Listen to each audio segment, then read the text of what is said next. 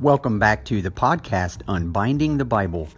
This is episode 84 Revelation Embodying the Pattern of the Christ. And in this episode, I'm excited to get back into our study of the book of Revelation after taking two weeks on the podcast to have some awesome conversations and then to be able to share those with you. I'm very excited about some of the feedback that I've already received from those episodes, and I do have more of them planned for the future.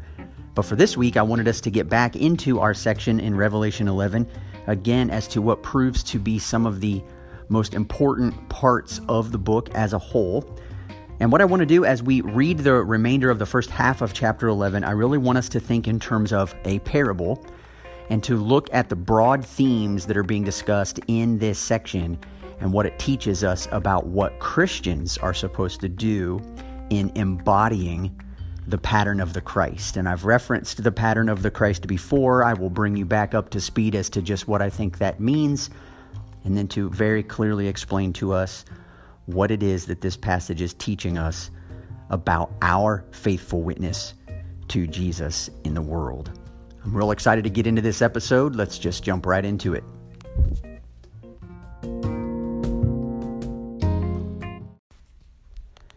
To begin this week's episode, allow me just to read Revelation 11, verses 4 through 13. These are the two olive trees and the two lampstands that stand before the Lord of the earth.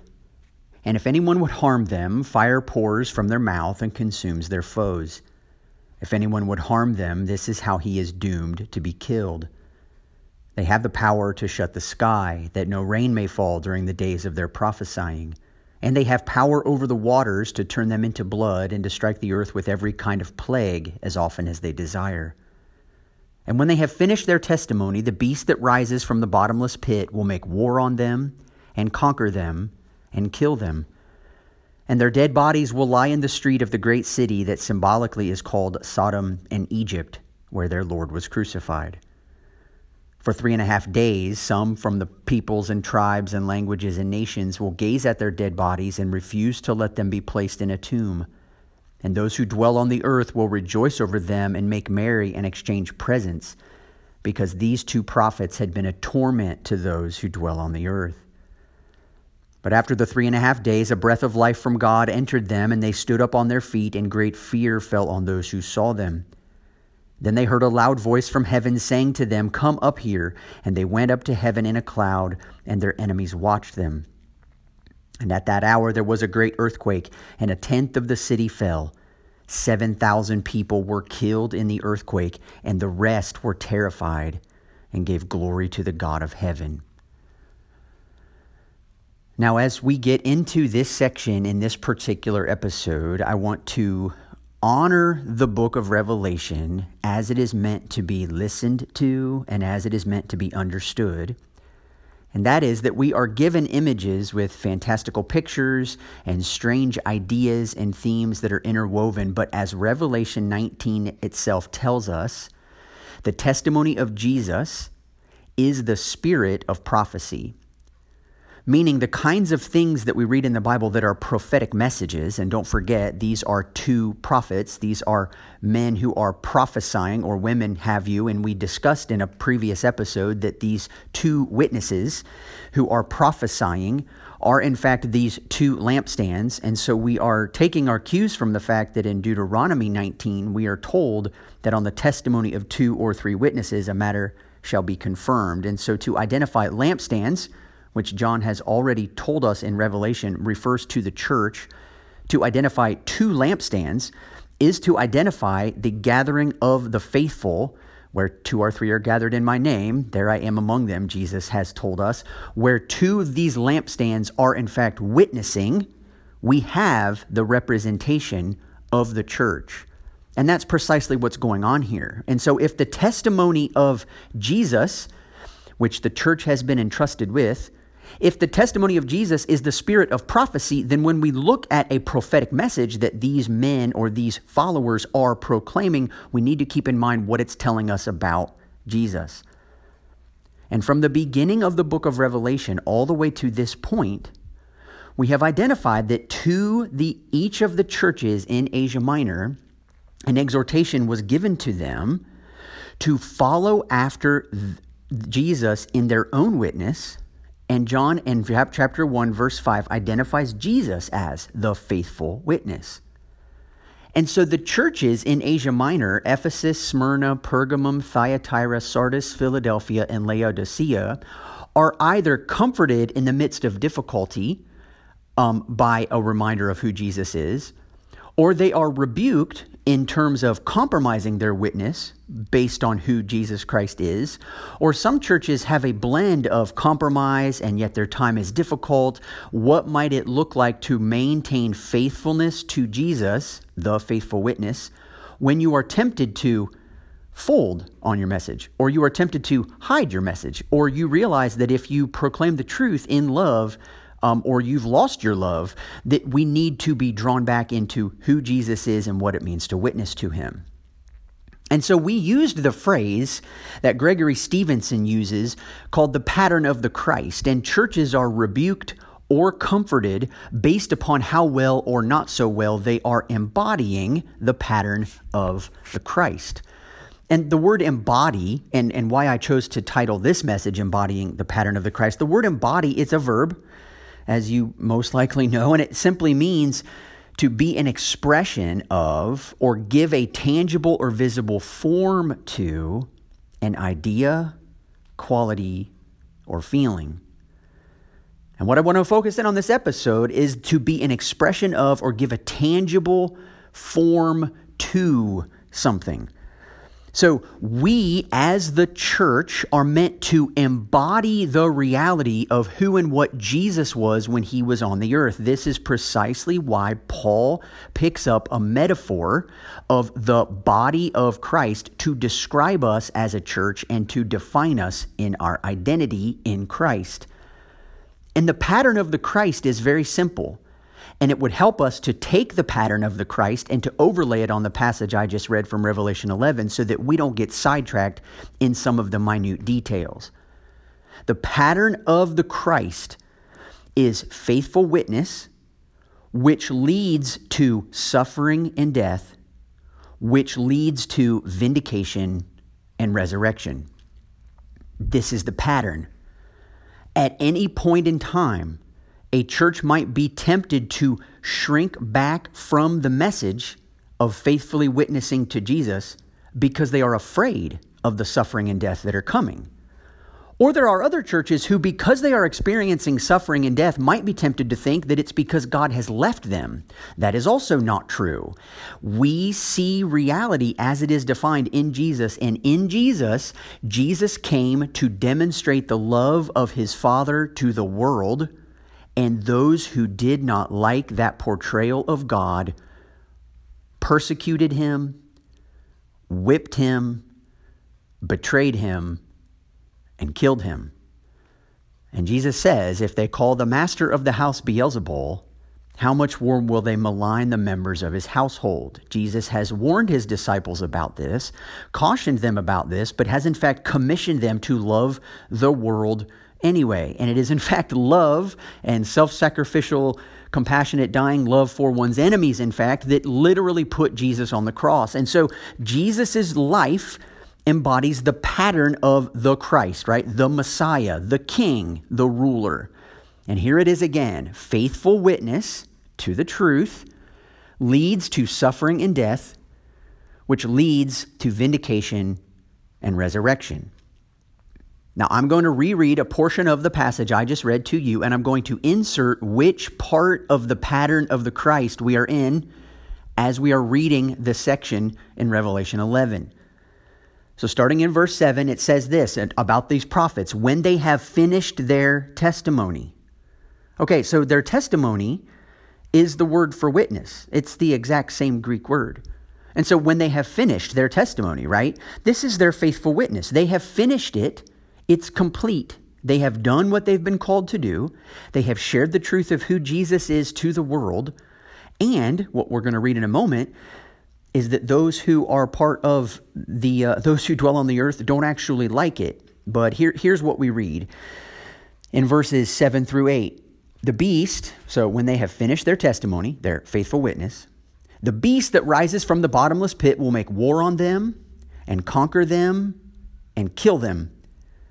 And their dead bodies will lie in the street of the great city that symbolically is called Sodom and Egypt, where their Lord was crucified. Now, the section that reminds us that the beast rises will make war on these people, will conquer them, and he will kill them. This is precisely suffering and death. So, faithful witness, which leads to suffering and death. And notice the way John describes this suffering and death. He connects it for us to make sure that we know this is the pattern. Because what does he say? It says their dead bodies, right, their suffering and death, will lie in the street of the great city that symbolically is called Sodom and Egypt, where their Lord was crucified. So he connects back to us where their Lord was crucified, and we're going to get to this in a later episode.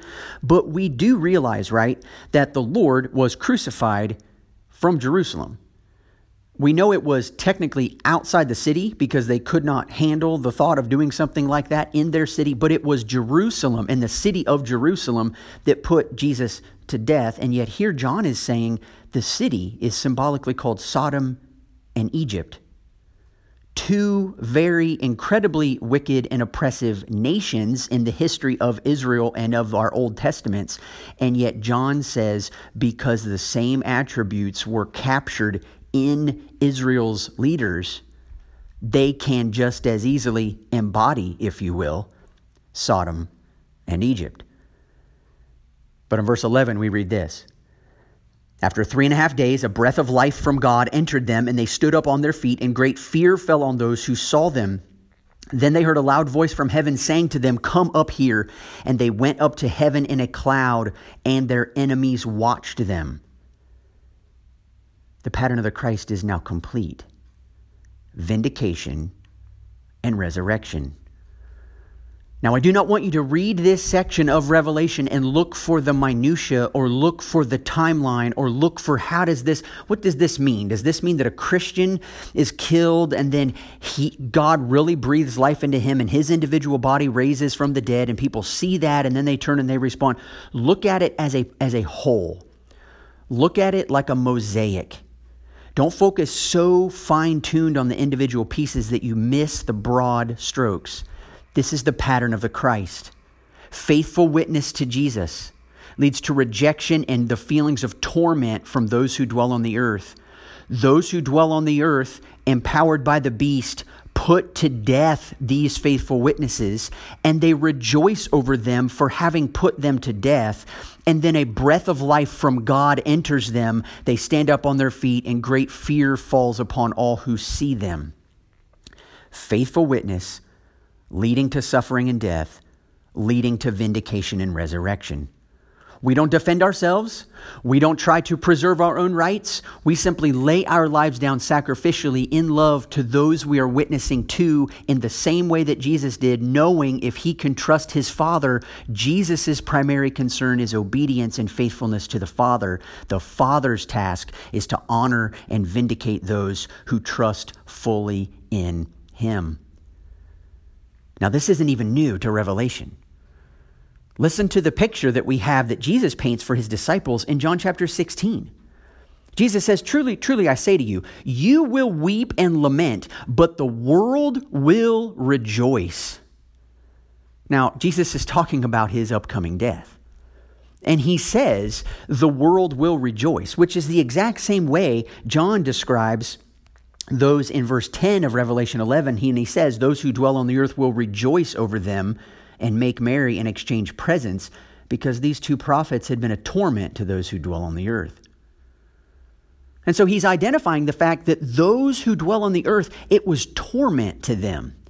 It was torment to them to hear these prophets, hear these faithful witnesses speak about the love of Christ and the extravagant love that Jesus actually has for the world, and that was willing and, and, and necessitated challenging oppressive power structures, challenging self serving heart agendas, challenging greed, challenging idolatry, challenging injustice, doing it in love, but not being afraid of pointing out the error in the thinking and the mindsets and the oppressive structures that seem to go by unchallenged in this world, both secular and religious.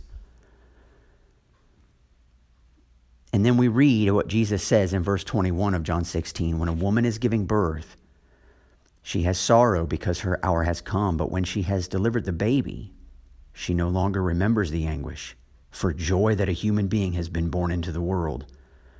So also, you have sorrow now, but I will see you again, and your hearts will rejoice, and no one will take your joy from you.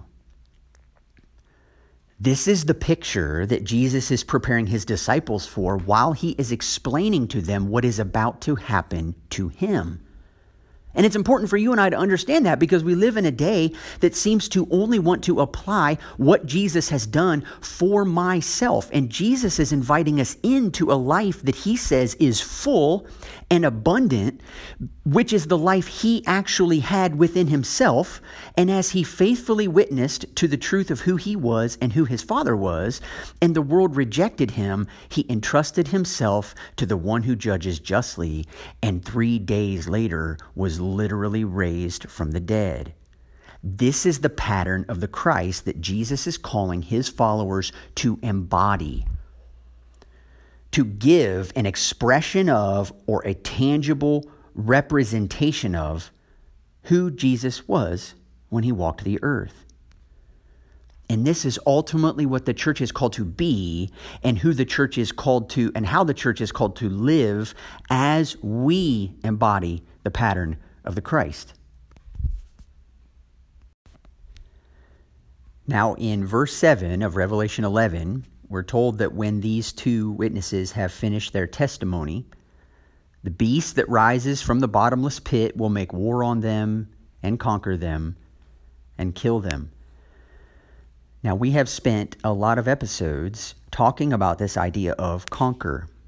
And just to remind you, particularly how it relates to the pattern of the Christ in all the addresses to every one of the seven churches in chapters 2 and 3, the word conquer was used as an offer of to the one who conquers, to him who conquers, to those who conquer and various promises were given to those who conquer or to those who overcome in their faithful witness. Things like they will be clothed in white robes, or the Lord will make them pillars in his temple, or he will give them a white stone with a, with a new name written on it that no one knows but the one who receives it.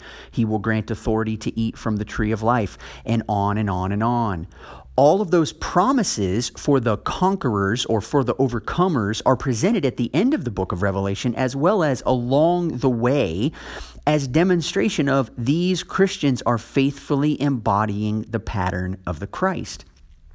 But the question that so few people seem to ask when they're looking forward to these offers of promises or promises of reward is to ask, what in the world does conquering mean?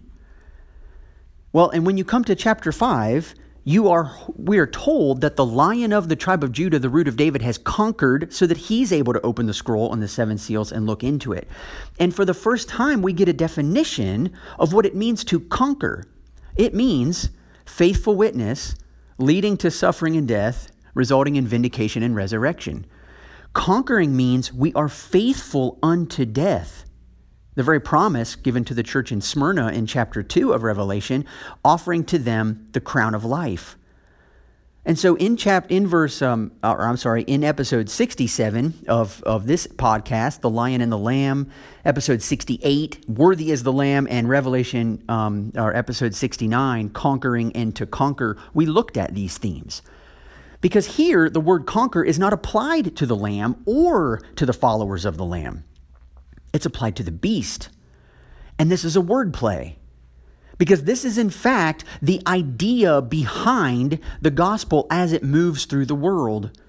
And we looked at this in episode 69, Conquering and to Conquer. And you may want to go back and listen to it again because I tried to portray this reality of two trajectories one embodied by the beast and the other embodied by the lamb. Both are said to conquer or conquest is one of the demonstrations given to us about the beast in Revelation chapter 6. But both of them conquer which leads to bloodshed, right? The beast, his bloodshed is the blood of others as he takes advantage of lives, as he puts to death faithful witnesses, which Revelation 11 is describing, which then, according to Revelation 6, leads to famine and ultimately leads to death. Well, the pattern of the Christ, according to the Lamb in Revelation 5, is that conquering, conquering or conquest leads to bloodshed, shedding one's own blood for someone else which leads to one's hunger being satisfied in Revelation 11, which ultimately leads to life for the world. And so this play on words is significant, and we're introduced to a beast from the bottomless pit, and you might say, Who is that and what is that about? We don't get to that till chapter 13, and so I'll save that for a few more episodes. But in Revelation 11 7, we're told that the beast conquers the two witnesses by killing them, and yet the two witnesses conquer the beast by faithfully witnessing to Jesus unto death, just like their Lord did. Do you see what is happening?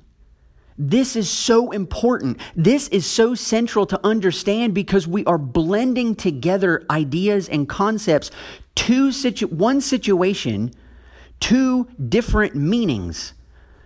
Christians being killed by oppressive structures who do not like being told that their ways are unjust. They do not like having their sins and their greed and their idolatry exposed. And so they silence those who dare to point that out to them.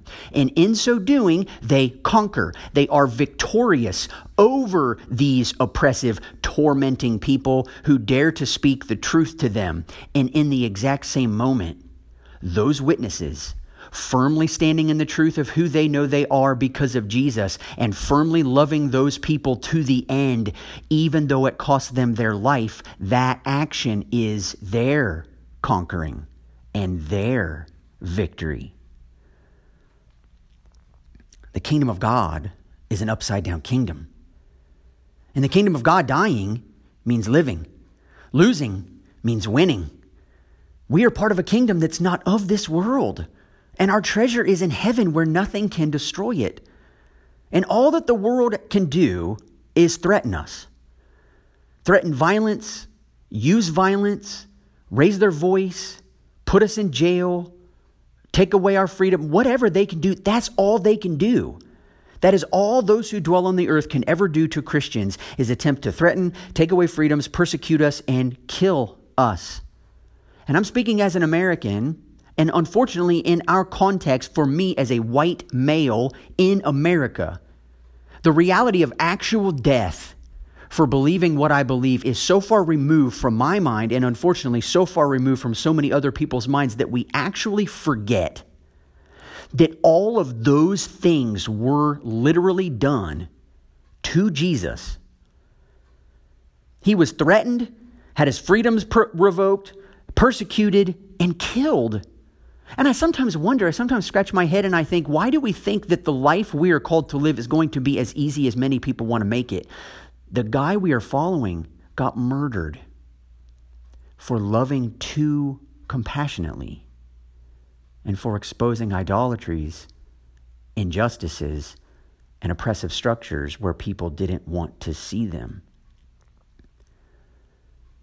And so, our calling as Jesus' followers is to love these people faithfully to the end, laying down our lives even so that the very ones hating us can be set free and find the life they seek also things that Jesus did.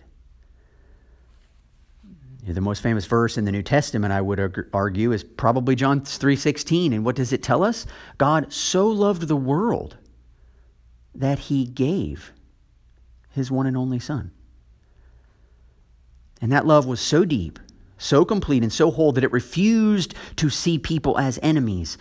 Instead, even while hanging on the cross, as a result of that world's hatred and rejection of him, Jesus prayed, Father, forgive them, for they know not what they do. And wouldn't you know it? That the very first person Matthew tells us took notice was a Roman centurion who, when he saw what happened, it said, when the centurion and those who were with him, keeping watch over Jesus, saw the earthquake and what took place, they were filled with awe and said, Truly, this was the Son of God. Now, I want you to listen to how similar that verse sounds in Matthew 27 54 to Revelation 11 13. And at that hour, there was a great earthquake, and a tenth of the city fell. 7,000 people were killed in the earthquake, and the rest were terrified and gave glory to the God of heaven. Now, you need to know that in Roman culture, Caesar was the Son of God. But for this Roman, this citizen of Babylon, this centurion, this one among those who dwell on the earth, when witnessing Jesus' self sacrificial, compassionate, dying for one's enemies kind of love, he came to see that Jesus more fully embodied the status of sonship in relation to God than Caesar ever did and that Caesar's kingdom of the sword is nothing compared to Jesus' kingdom of the cross. You know, paying homage to Caesar as a son of God was part of what it meant to be a citizen of the Roman Empire. That's what you declared allegiance to, right? So everyone in the Roman culture knew that the statement of allegiance to the Roman Empire was Caesar is king. And when a Roman centurion who is only there to serve the will of the emperor and to serve the peace of the empire is there to ensure that Jesus needs to be put to death, when he sees what? When he sees Jesus's cry for forgiveness, when he hears Jesus's cry for forgiveness, when he sees the way that Jesus dies, and when he sees the earthquake, I can imagine the guy drops his sword stands there dumbfounded and turns his attention to Jesus as the true Son of God. This is what captures the hearts of those resistant to the truth.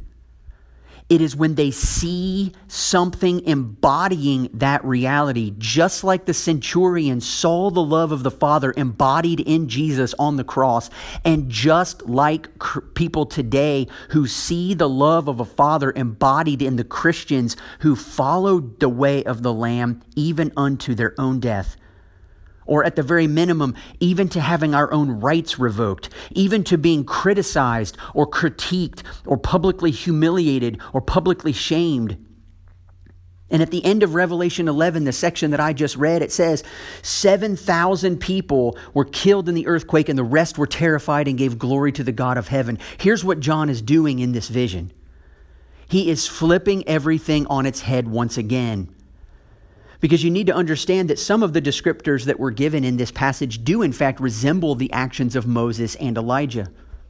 And one of Elijah's most famous scenes is one we've looked at before, and it was the, the tower or the, uh, the, the prophets of Baal on Mount Carmel in 1 Kings chapter 18, where Elijah saw a great deliverance from the Lord and convinced the people that the Lord was God, not Baal.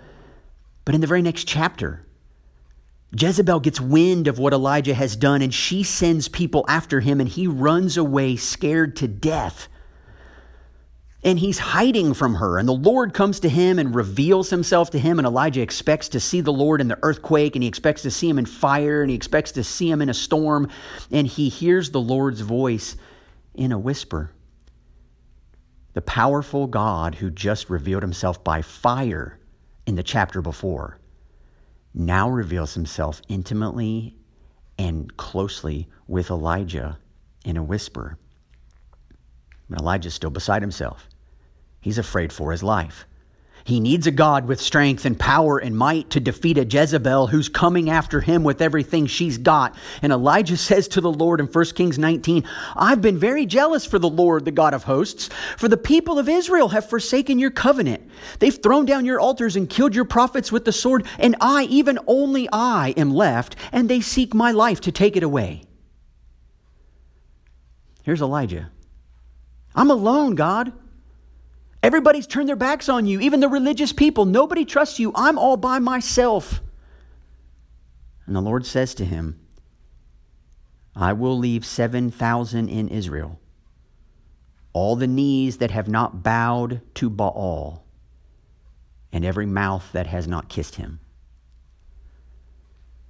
The Lord promises to Elijah that he is not alone, that there are 7,000 other people in Israel, a small number, mind you, but a number much larger than Elijah all by himself, who have not bowed the knee to Baal, whose loyalty is still to the Lord. Elijah is not alone. The Lord has provided 7,000 who are still faithful to him. And while the vast majority of the people of Israel are not for the Lord, there are at least 7,000 who are. And this is a theme that many of the prophets will later pick up on, and they will call it a remnant. They'll call it a very small portion. Oftentimes it was referred to almost like it was 10%, like a tenth of the people. There's going to be a small section of people within the whole group of people who are actually faithful and loyal to the Lord. And many times it's an encouragement to recognize that a lot of times you look around you and you don't see the vast majority of people faithful to the Lord. And it is a temptation of ours that when we see the numbers that are so low to think maybe we're doing something wrong, maybe the Lord's forgotten about us. And He's reminding us, like He reminded Elijah, there are others. Just because you don't know where they are doesn't mean they're not there. And I have protected them, and I will be with you as well. But that's not what John's doing in Revelation 13 or Revelation 11 verse 13. John takes that image of a 7,000 number that was the remnant of faithful people and he flips it on his head. And here's what John does with it. He says at that hour there was a great earthquake and a tenth of the city fell. Not a tenth of the city was saved. Listen to what he's saying. A tenth of the city fell. 7,000 people were not loyal. 7,000 people were killed in the earthquake, and the rest were terrified and gave glory to the God of heaven. Listen to what John is saying. John is saying that people's choice to be loyal to Yahweh ultimately results in one tenth of them being on the Lord's side. 90% of those looking on don't decide to do that. What is the means by which the masses will come to faith in the Lord? It's when his people faithfully embody the pattern of the Christ and give the world a tangible, experiential, expression, right? That's what embodying means a tangible or visible expression to an idea. What if we gave the world a tangible, visible expression of the gospel in our lives, in our bodies, in our gatherings, in our speech, in our tears, in our hugs, in our kindness, in our compassion, in our joy, in our faithful witness, embodying the pattern of the Christ. This is what it means to embody the pattern of the Christ. There was a small remnant that was preserved, but in John's vision, that is transformed. And now those who are judged is only 10%, and it's 90% of and it's 90% who are saved. This is what John is doing. We read in Revelation 9 that the rest did not repent of their works. They did not repent of their idolatries. They did not repent of their oppression. Because threatening judgments alone for what you will get if you do not comply never works. It doesn't work in governments, it doesn't work in families, it doesn't work in marriages, it doesn't work in life. But when someone self sacrificially embodies that love for you and to you because of their love for you, that grips the heart in a way that nothing else can. That is what is happening here and what judgments alone cannot produce, faithfully embodying Jesus Christ's love does. And the rest gave glory to the God of heaven. They joined the likes of a centurion, They'd join the likes of a communist guard in a prison cell, which Richard Wurmbrand from Romania had opportunities to do in the 50s and 60s of the, of the 20th century. They see compassionate love and can explain it in no other way than to drop the sword and say, Truly, he was the Son of God. That's who the church is called to be. That's what it looks like to faithfully witness to Jesus Christ in a world that doesn't want to know him, but who underneath the surface needs to be freed from the very things that are occupying their time right now. So, our calling as Christians is to minister to people driven by that kind of love, by that kind of compassion, Knowing that just standing aloof and criticizing our culture or criticizing the way that people act in certain ways is never going to convince anyone of the truth. Deeply at root, it's oftentimes done, particularly by Christians, as a way for us to feel better about ourselves, that we're not afraid to stand up for the truth. But we are not embodying Jesus when we do that, because that's not what he did.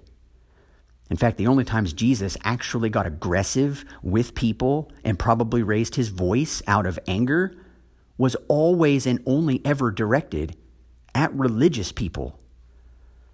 Now, we would need to chew on that for some time to, to ponder, but he's not doing this to the culture as a whole. He's saying these things to religious people who oftentimes are more eager to close the door on God's compassion and love than God is. So that's really all the time we have for this episode. Um, I am excited for where things are headed. Revelation, I really feel, needs to have a voice in our time today. And so I'm trying to give it a voice. But I'm thankful for you and I'm thankful for your walk of faith and how you demonstrate that in your own churches. Let me know if there are things I can pray for you about in your gatherings. I know some of you in your churches are thinking of beginning to regather, and I know that's a tricky time. We all need wisdom to know how to navigate that. But if there's anything I can do, please feel free to reach out by email at unbindingthebible at gmail.com. Thank you so much for those who've left a rating or a review on the podcast. If you haven't had a chance to do that yet, I would love it if you would. It just helps other listeners to find the podcast. And thanks again, too, for those that are supporting the podcast on a monthly basis. Your generosity is very, very much appreciated. And I've been able to buy a number of resources and, and recording equipment to help us make this podcast better. So thanks so much for your love and support and your friendship, even from a distance. Some of you have never met, but we've talked and it's been great. Until next time, have a great week.